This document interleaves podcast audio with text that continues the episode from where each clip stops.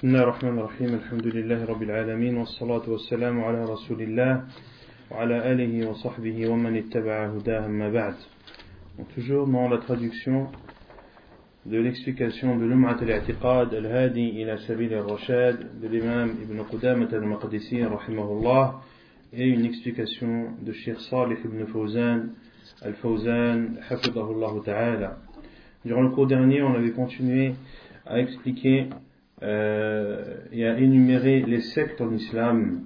Euh, on a parlé entre autres de Al-Rafidah, de Al-Jahmiyyah, et on a commencé à parler également de Al-Khawarij, de ceux qui sont sortis contre Ali radiallahu ta'ala anhu.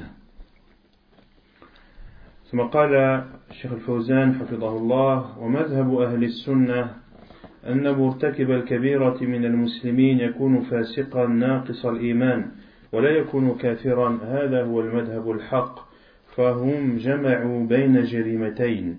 الجريمة الأولى الخروج عن ولاة الأمور واعتبار أن هذا من الأمر بالمعروف والنهي عن المنكر وهو المنكر بعينه وليس هو معروفا. الناحية الثانية تكفير العصاة من هذه الأمة المحمدية. وبموجب ذلك حكموا على أنفسهم بالكفر. حكموا على أنفسهم هم بالكفر والخلود في النار لأنهم لأنهم أيضا لا يسلمون من الكبائر وخروجهم على ولي الأمر أليس هو من الكبائر, من الكبائر؟ أيضا ألا يحصل منهم معاص ألا يحصل منهم مخالفات؟ فمعنى هذا أنهم حكموا على أنفسهم بالكفر والخلود في النار والعياذ بالله هؤلاء هم الخوارج Donc Cheikh Fawzan, hafidahullah, après avoir expliqué euh, l'égarement de Khawarij, entre autres, qu'il considère que ceux qui accomplissent parmi les musulmans des grands péchés, eh bien, cela les fait sortir de l'islam.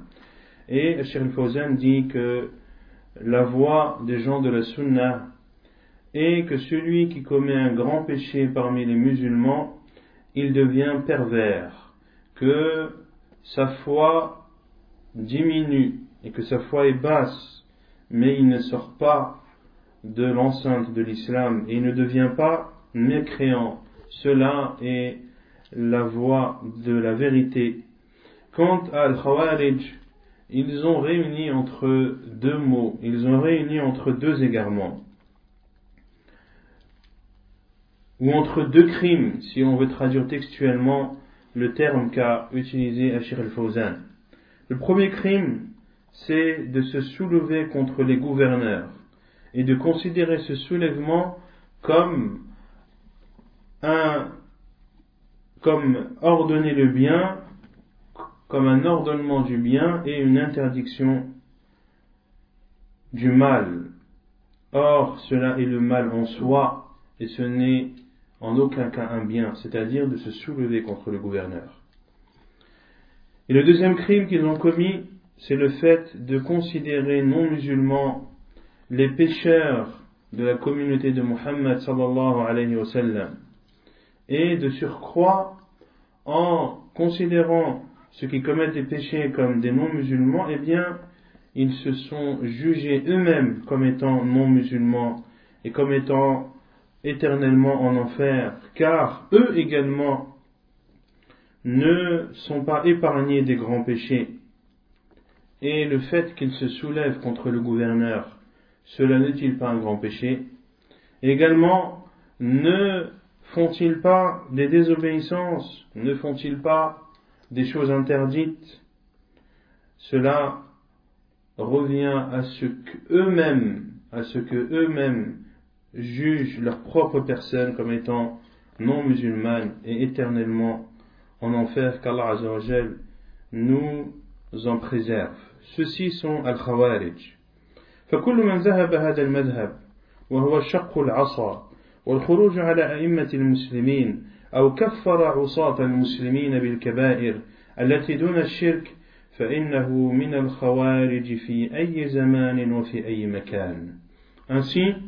celui qui suit cette voie, à savoir de ne pas obéir et de ne pas être sous l'autorité du gouverneur, et de se soulever contre les gouverneurs musulmans ou de considérer non musulmans ceux parmi les musulmans qui commettent des péchés autres que le polythéisme, eh bien il fait partie des khawarij, quelle que soit l'époque et quel que soit l'endroit.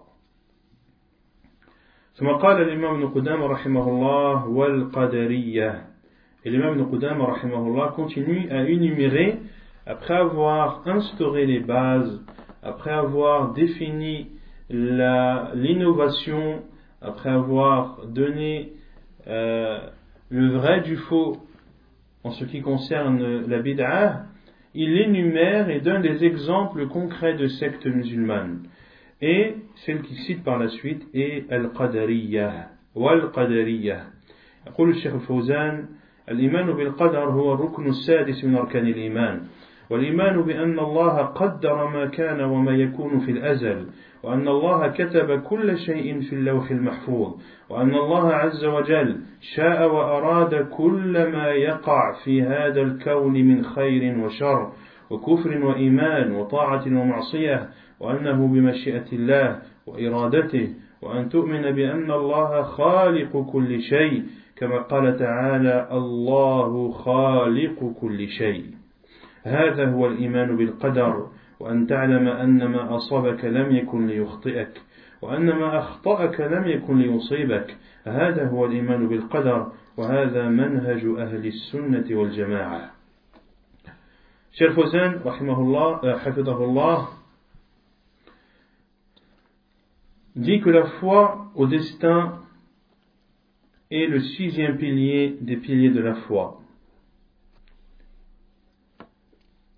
Et la croyance au destin, c'est-à-dire de croire qu'Allah a prédestiné ce qui a lieu et ce qui aura lieu. Et qu'Allah a écrit tout cela dans les planches préservées. Et qu'Allah a voulu et veut tout ce qui a lieu dans cet univers de bien comme de mal, de mécréance comme de foi, d'obéissance comme de désobéissance, et que tout cela a lieu par la volonté d'Allah, et de croire qu'Allah a créé toutes choses, comme il l'a dit Azzawajal, Allah a créé toutes choses, surat al-Ra'd, le tonnerre, verset 16. Ceci est la foi en la prédestination et de savoir que ce qui t'a touché ne pouvait t'éviter et ce que tu as évité ou ce qui t'a évité ne pouvait te toucher. Ceci est la foi en la prédestination et ceci est la voie des gens de la sunna. On avait expliqué, notamment dans l'explication de ce livre, la foi en la prédestination et que tout ce qui a lieu dans cet univers comme bien ou comme mal a lieu par la volonté d'Allah subhanahu wa ta'ala. Est-ce que ça a besoin d'explication, de répéter ce qu'on avait déjà dit ou est-ce que c'est clair pour tout le monde? Le fait qu'Allah veuille la mécréance et la foi, qu'il veuille le bien et le mal, tout ça c'est clair où il faut expliquer qu'il y a deux sortes de volontés et qu'il y a al-iradatu al-kawniyah et al-iradatu al-shar'iyyah. Allah Azza veut par la volonté universelle qu'il y ait du bien et du mal dans cet univers et qu'il y ait la mécréance et la mécréance et la croyance et la foi qu'il ait le shirk et le tawhid Allah Azzawajal le veut par sa volonté universelle. Est-ce que cela veut dire qu'Allah Azzawajal aime la mécréance? Non. Car Allah Azzawajal déteste la mécréance. Et il n'aime pas pour ses serviteurs la mécréance. Mais Allah Azzawajal veut par sa volonté juridique que l'on l'adore et que l'on ne lui associe personne. Donc il y a cette volonté universelle à savoir que quoi, quelle que soit la chose qui a lieu dans cet univers, elle ne peut avoir lieu que par la volonté d'Allah. Pourquoi? Car rien n'échappe au contrôle d'Allah. Rien n'échappe au règne d'Allah. Tout ce qui a lieu comme bien ou comme mal a lieu obligatoirement après l'autorisation d'Allah. Mais Allah Azzawajal veut de toi que tu sois pieux, veut de toi que tu sois musulman, et il ne veut pas que tu sois non musulman, il veut que tu lui obéisses, mais il ne veut pas que tu lui désobéisses par sa volonté juridique.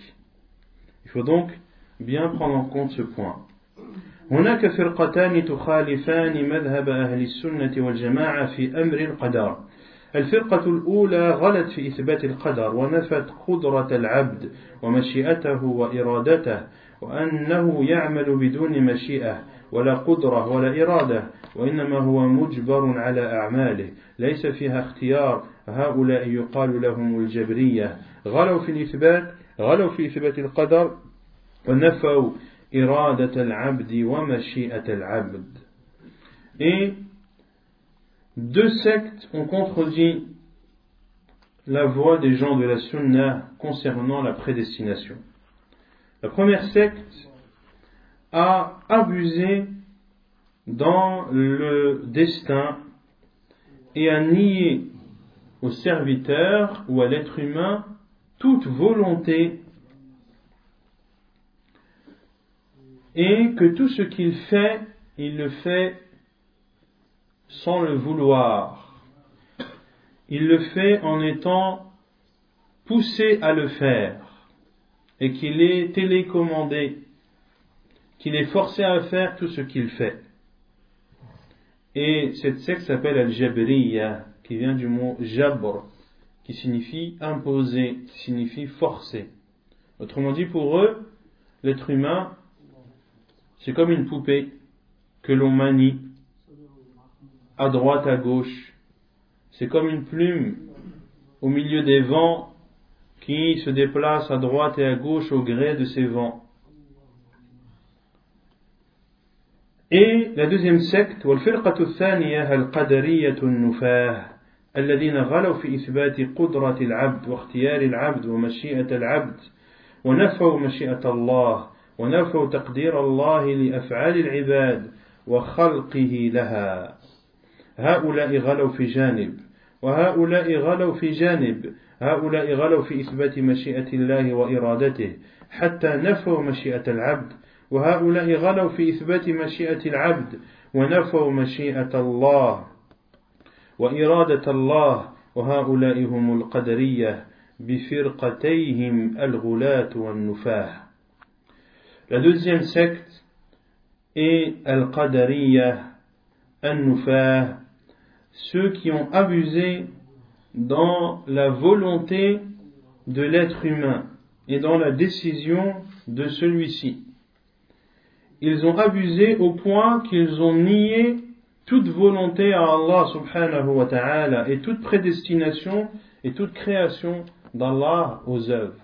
Pour eux, l'être humain est, a le total contrôle. Il fait ce qu'il veut, comme il veut, sans qu'Allah n'ait une quelconque volonté. Ainsi les premiers ont abusé et ont fait de l'excès dans la volonté d'Allah en ne donnant aucune part à qui? À l'être humain. Et les autres ont abusé dans la volonté de l'être humain au point de n'avoir rien donné à Allah subhanahu wa ta'ala. Ils sont donc dans les deux extrêmes.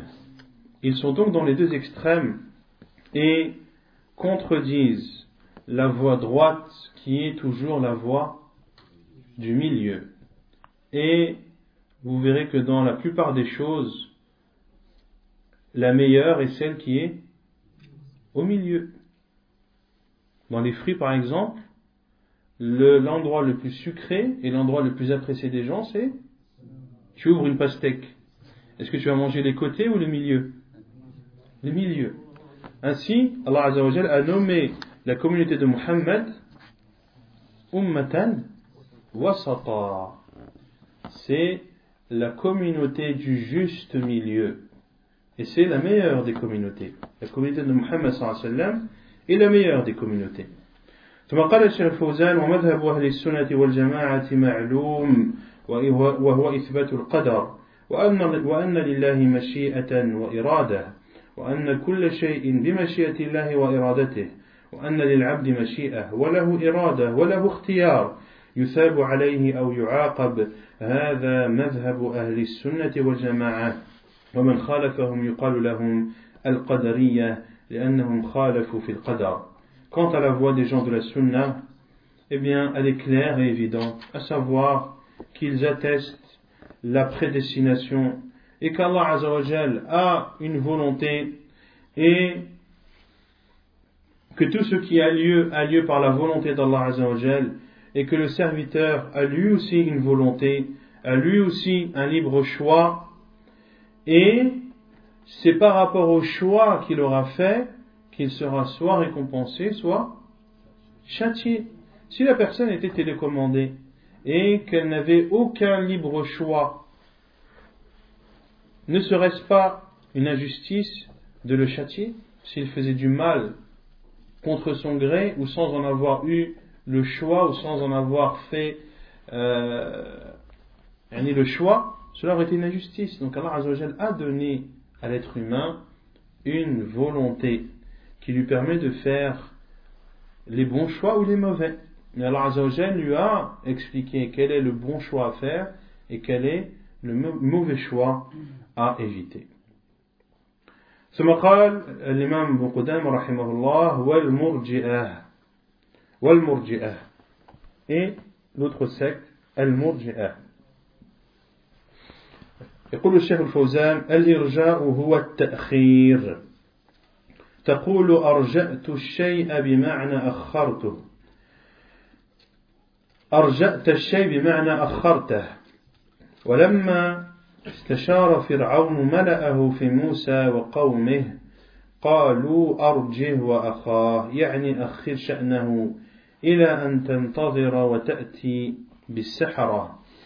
وتجعلهم يناظرونه أمام الناس.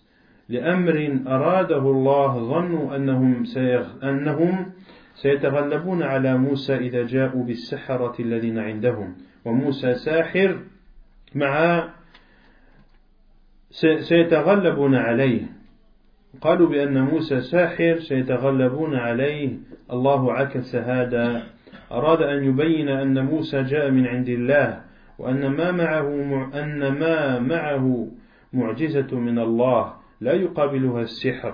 ولهذا في هذا المشهد العظيم ظهر بطلان ظهر بطلان ظهر بطلان السحر وتاب السحرة وخروا سجدا لله لأنهم عرفوا أن ما مع موسى حق لأنهم أصحاب فن وأصحاب خبرة وأصحاب معرفة بالسحر. عرفوا أن ما مع موسى ليس من صنع البشر وإنما هو معجزة من الله سبحانه وتعالى.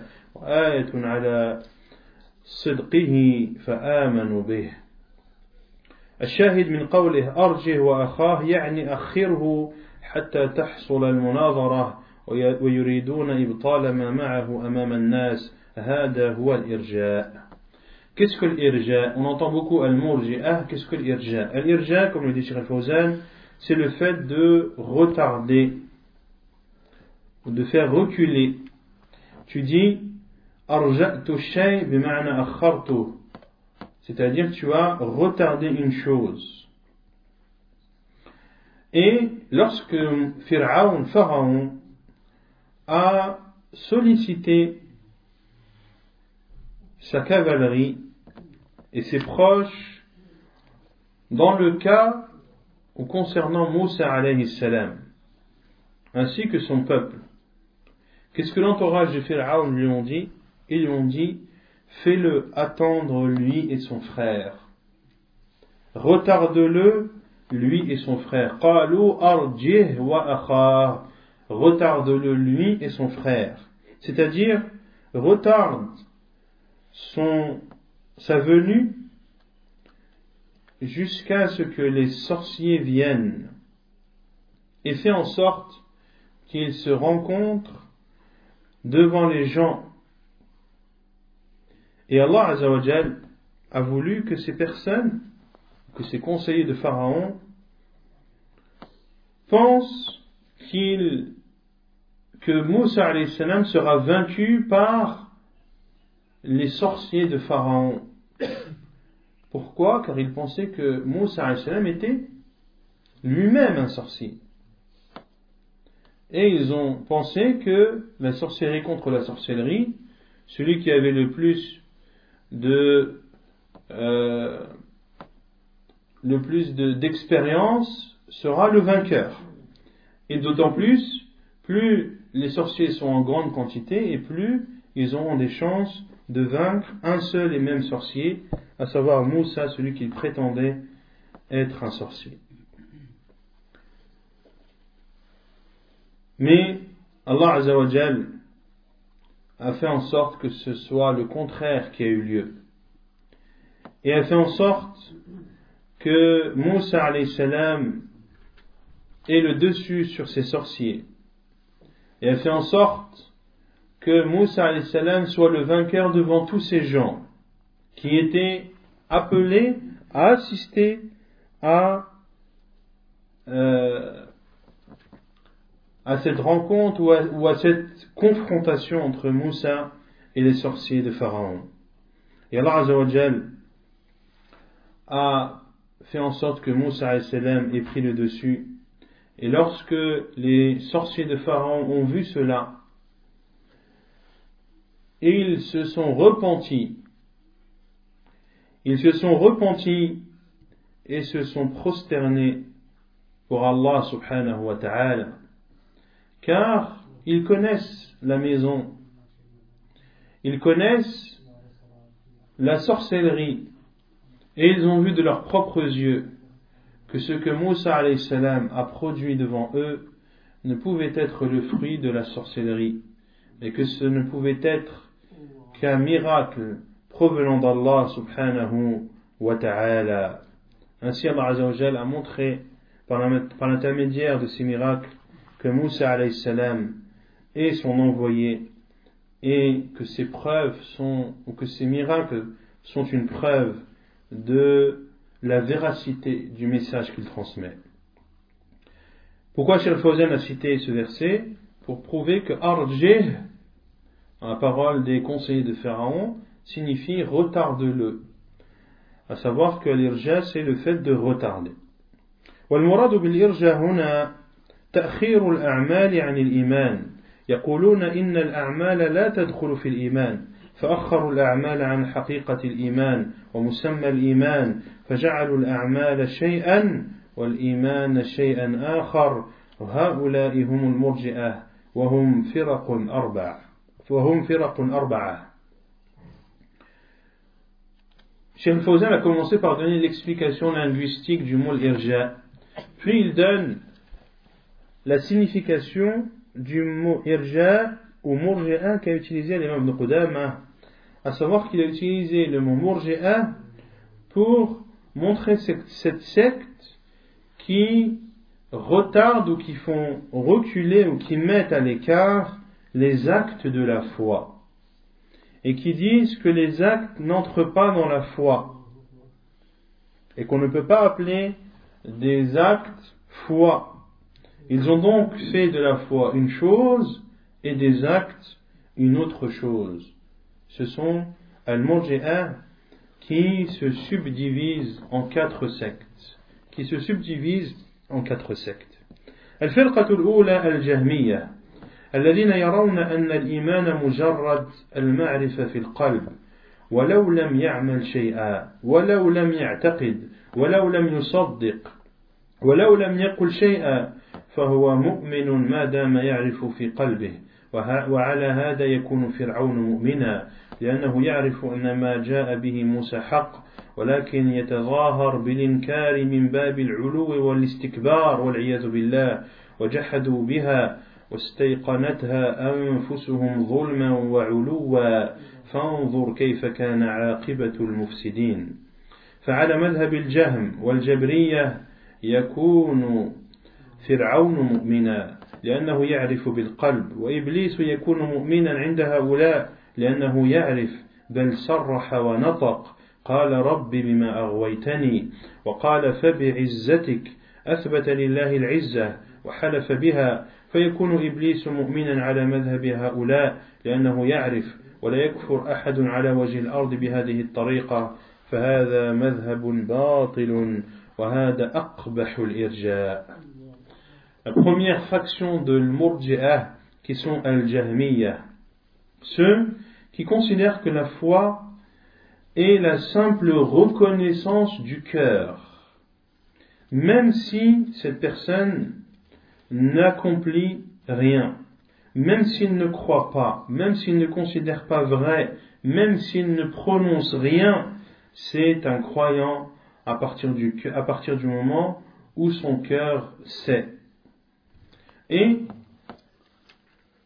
dans cette optique, ou en suivant cette optique, Pharaon est alors un croyant, car il sait, ou Pharaon savait que ce qu'avait apporté Moussa était vérité. Mais il montrait le refus, il montrait son désaccord à Moussa salam, et ceci de par son orgueil et de par son caractère hautain. Ainsi Allah Azzawajal a dit ils les nièrent injustement et orgueilleusement, tandis qu'eux-mêmes ils y croyaient avec certitude. Eux-mêmes y croyaient avec certitude.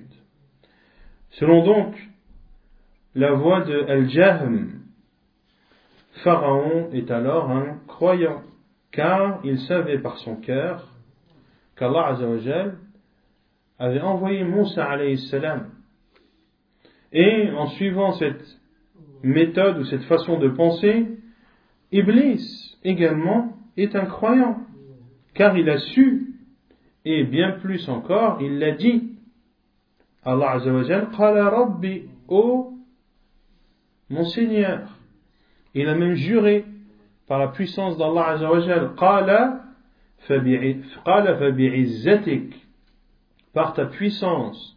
Il a donc admis qu'Allah Azzawajal avait une puissance. Il a même juré par la puissance d'Allah. Ainsi pour eux, Iblis est aussi un croyant, car il a su qu'Allah Azzawajal était son Seigneur.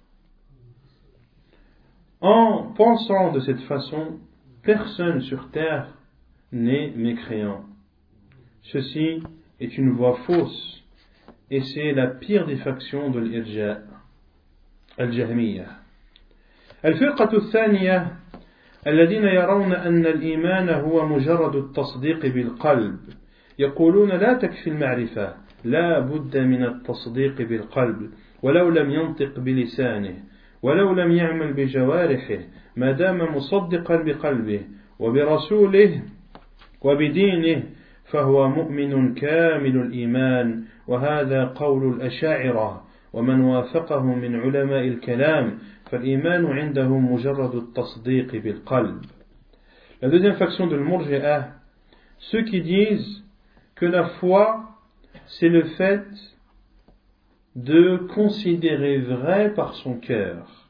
Ils disent, il ne suffit pas de reconnaître seulement, il faut reconnaître et en plus considérer vrai avec son cœur, même s'il ne prononce pas avec sa langue, même si il n'adore pas avec les membres de son corps. À partir du moment où il considère vrai qu'Allah est son Seigneur et qu'il considère vrai que Muhammad est son envoyé et que la religion de l'islam est la religion qu'il faut suivre, eh bien, c'est un croyant qui a une foi complète.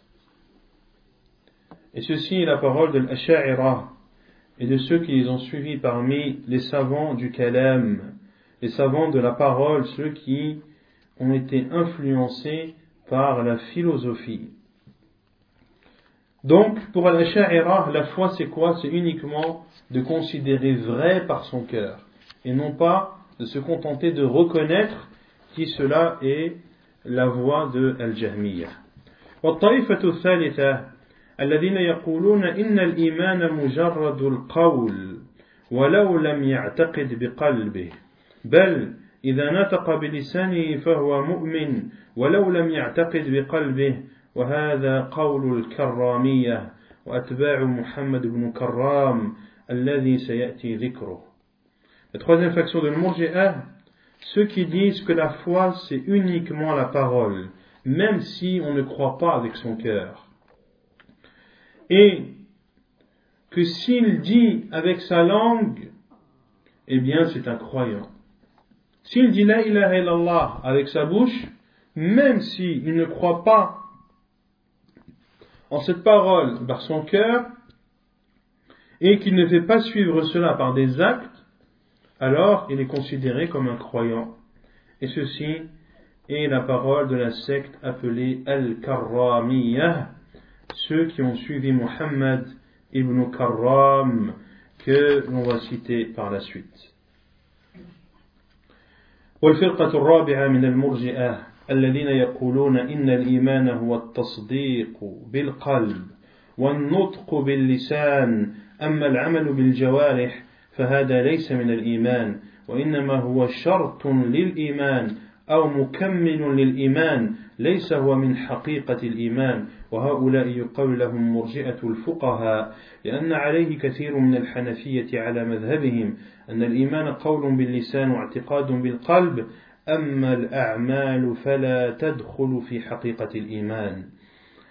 Et la quatrième faction de l'Murji'ah, qui sont ceux qui disent que la foi, c'est de considérer vrai par son cœur, de prononcer par la langue, quant aux actes, eh bien, ils ne font pas partie de la foi, mais ce sont, mais ils complètent celle-ci, sans en faire partie.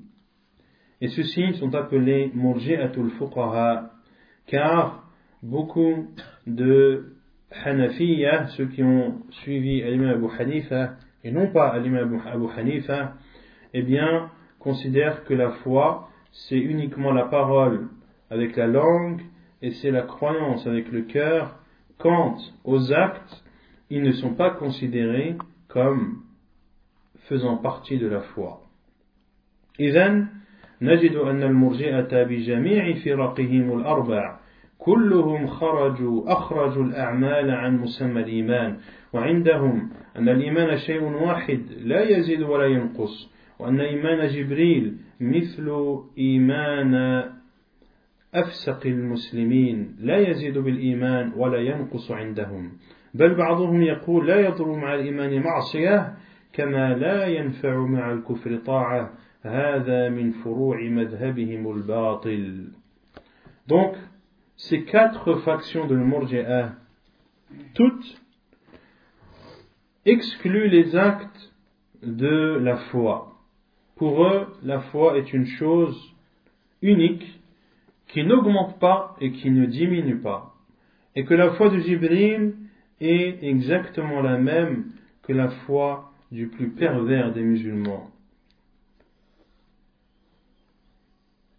Certains d'entre eux ont même dit que la foi n'est pas altérée par la désobéissance comme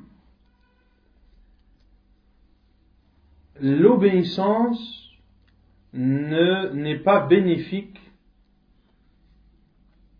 quand la personne est mécréante. Vous avez compris ou pas? Ils disent que celui qui est non musulman et qui, fait une bonne action, est-ce que cela va lui être profitable? Oui ou non? Non.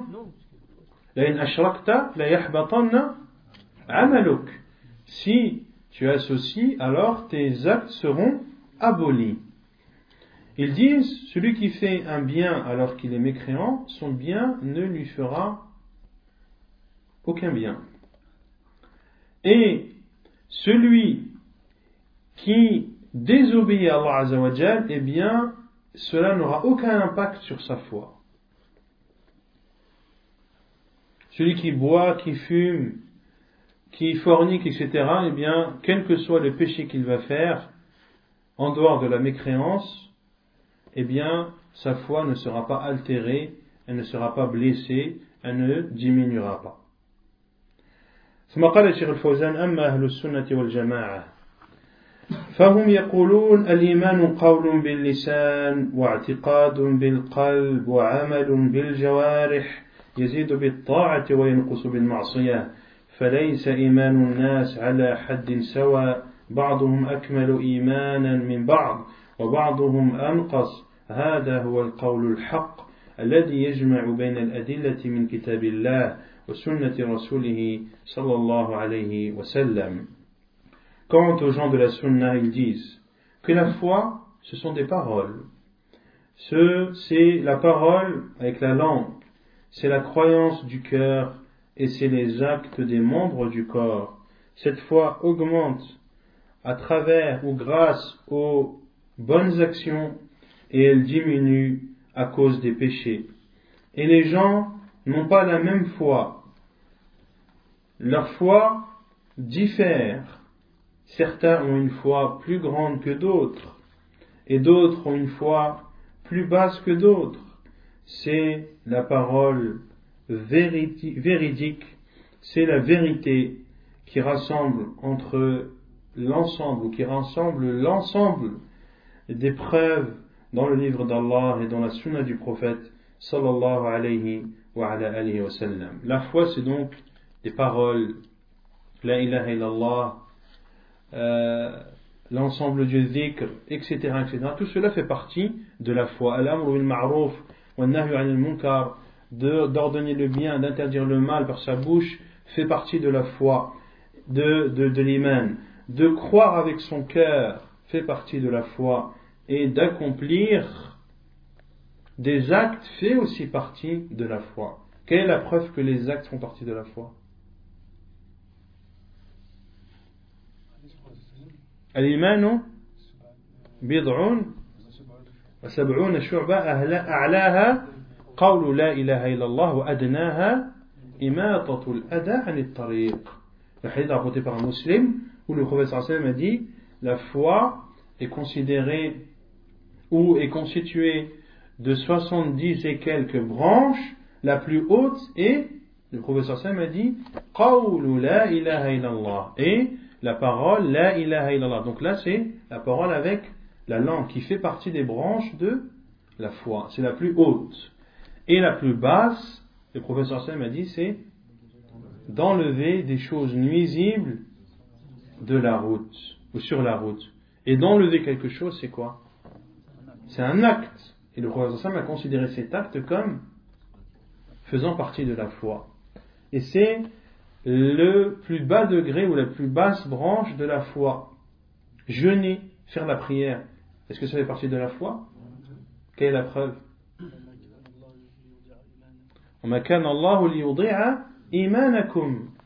Et Allah ne peut euh, vous blâmer sur votre foi. Et ici, imanakum, les exégètes du savant ont dit que c'est votre prière. Et on peut aussi utiliser comme preuve que si le fait d'enlever une chose nuisible de la route fait partie de la foi, eh bien la prière en fait partie de surcroît. C'est la voix des gens de la sunna et c'est la vérité qu'il faut croire et qu'il faut appliquer. ثم قال الإمام ابن قدامة رحمه الله والمعتزلة et المعتزلة والمعتزلة هم الذين ينتسبون إلى واصل بن عطاء شيخهم ورئيسهم. وكان في مجلس الحسن البصري رحمه الله إمام التابعين. فسئل الحسن عن مرتكب الكبيرة فقال هو مؤمن ناقص الإيمان. فقال واصل بن عطاء أنا لا أقول هو مؤمن ولا أقول كافر أقول هو بمنزلة بين المنزلتين وإن مات ولم يتب فهو كافر مخلد في النار واعتزل مجلس الحسن وانضم إليه طائفة من أتباعه فسموا بالمعتزلة من ذلك الوقت. ومذهبهم قريب من مذهب الخوارج في الإيمان يقولون إن مرتكب الكبيرة خارج من الإيمان لكنه لا يدخل في الكفر بل يكون بل يكون بمنزلة بين منزلتين وإن مات ولم يتب فهو كافر. كما يقوله الخوارج وهو مخلد في النار هذا مذهب المعتزلة ومذهبهم في الصفات أيضا ينفون الصفات ويؤولونها إلى غير ذلك من آرائهم الباطلة هؤلاء هم المعتزلة. المعتزلة qui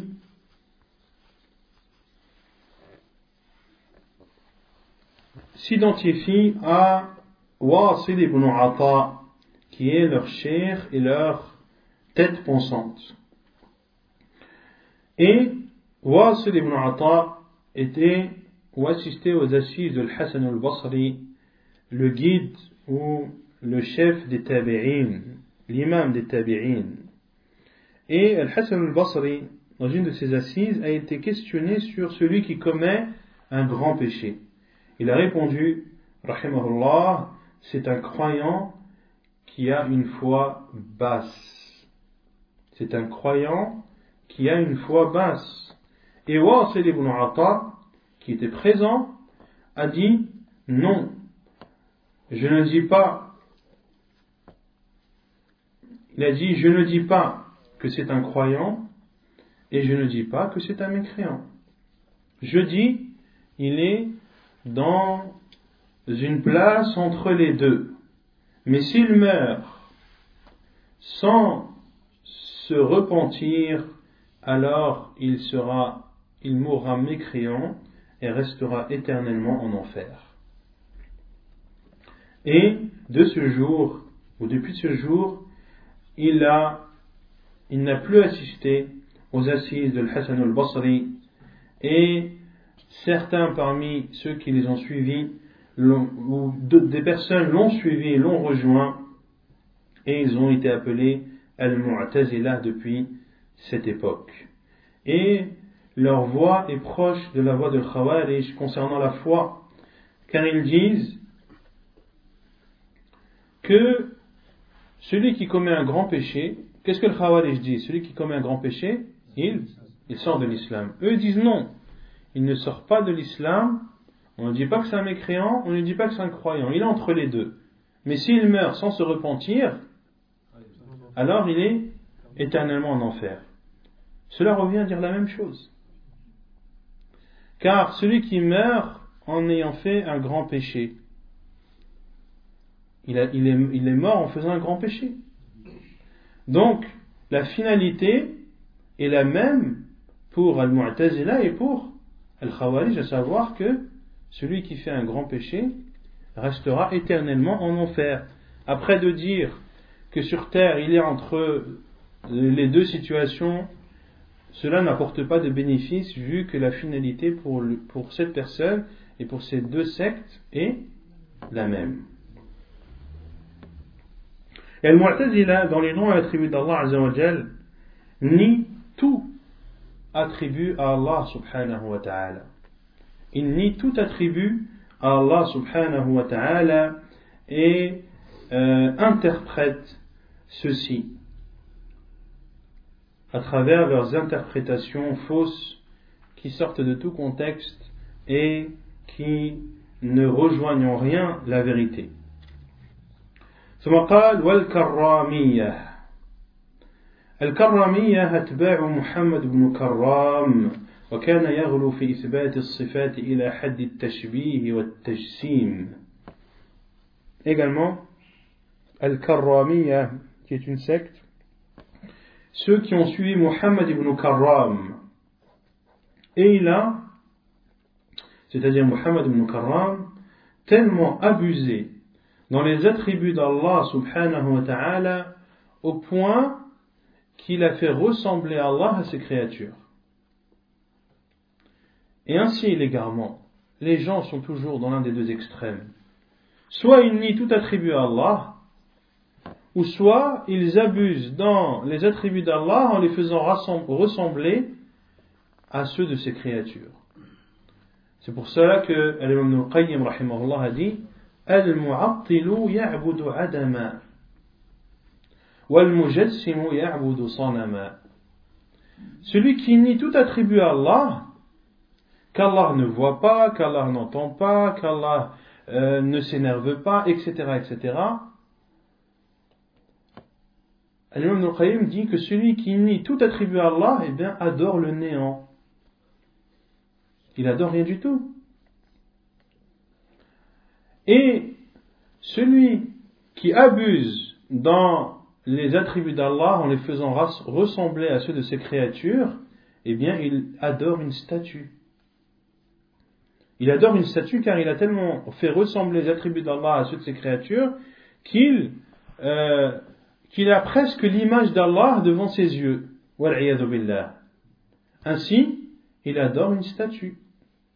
Car, comme on dit les savants,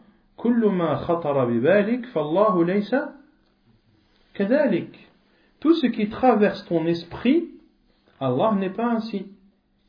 Quelles que soient les, imaginations que tu puisses avoir pour essayer de d'avoir une image d'Allah, eh bien, cela ne sera pas Allah. Et il est interdit de faire ressembler Allah à ses créatures. Allah ne ressemble à rien, comme il dit subhanahu wa ta'ala, Rien ne lui ressemble. Et c'est lui qui entend tout et qui voit tout. Et si Allah a nié toute ressemblance avec ses créatures, mais dans le même verset, il s'est attribué à lui-même, subhanahu wa ta'ala, l'ouïe et la vue. La preuve qu'Allah entend et qu'il voit, mais il n'entend pas et ne voit pas comme ses créatures. Subhanahu wa ta'ala. ثم قال المؤلف والكلابية الكلابية أتباع عبد الله بن سعيد بن كلاب وهذا عليه غالب الأشاعرة أو كل الأشاعرة اليوم ينفون غالب الصفات ولا يثبتون إلا الصفات السبع أو الأربع عشرة كما يقولون لأنها كما يقولون دل, دل عليها العقل وما عدا لم يدل عليه العقل وإنما دل عليه السمع فقط هذا مذهب الكلابية Al-Kullabiyya, ceux qui ont suivi Abdullah ibn Sa'id ibn Kullab, et c'est une voie suivie par l'ensemble de l'Asha'ira, ou la majorité de l'Asha'ira à notre époque, qui nie les attributs d'Allah Azzawajal et n'en attestent que sept. Certains en attestent quatorze, et ils disent que ce sont les attributs essentiels qui sont justifiés par la raison. À savoir, ils disent que nous, nous n'attestons à Allah Azzawajal que sept attributs. Parce que euh, la raison le justifie. Quant à tous les autres attributs, nous ne les attribuons pas à Allah. Ils disent par exemple, Al-Haya, la vie. La vie est un attribut à Allah, car euh, cela est prouvé par la raison. On ne peut adorer quelque chose qui n'est pas vivant. Ils disent Al-Ilm, la science également, etc. etc.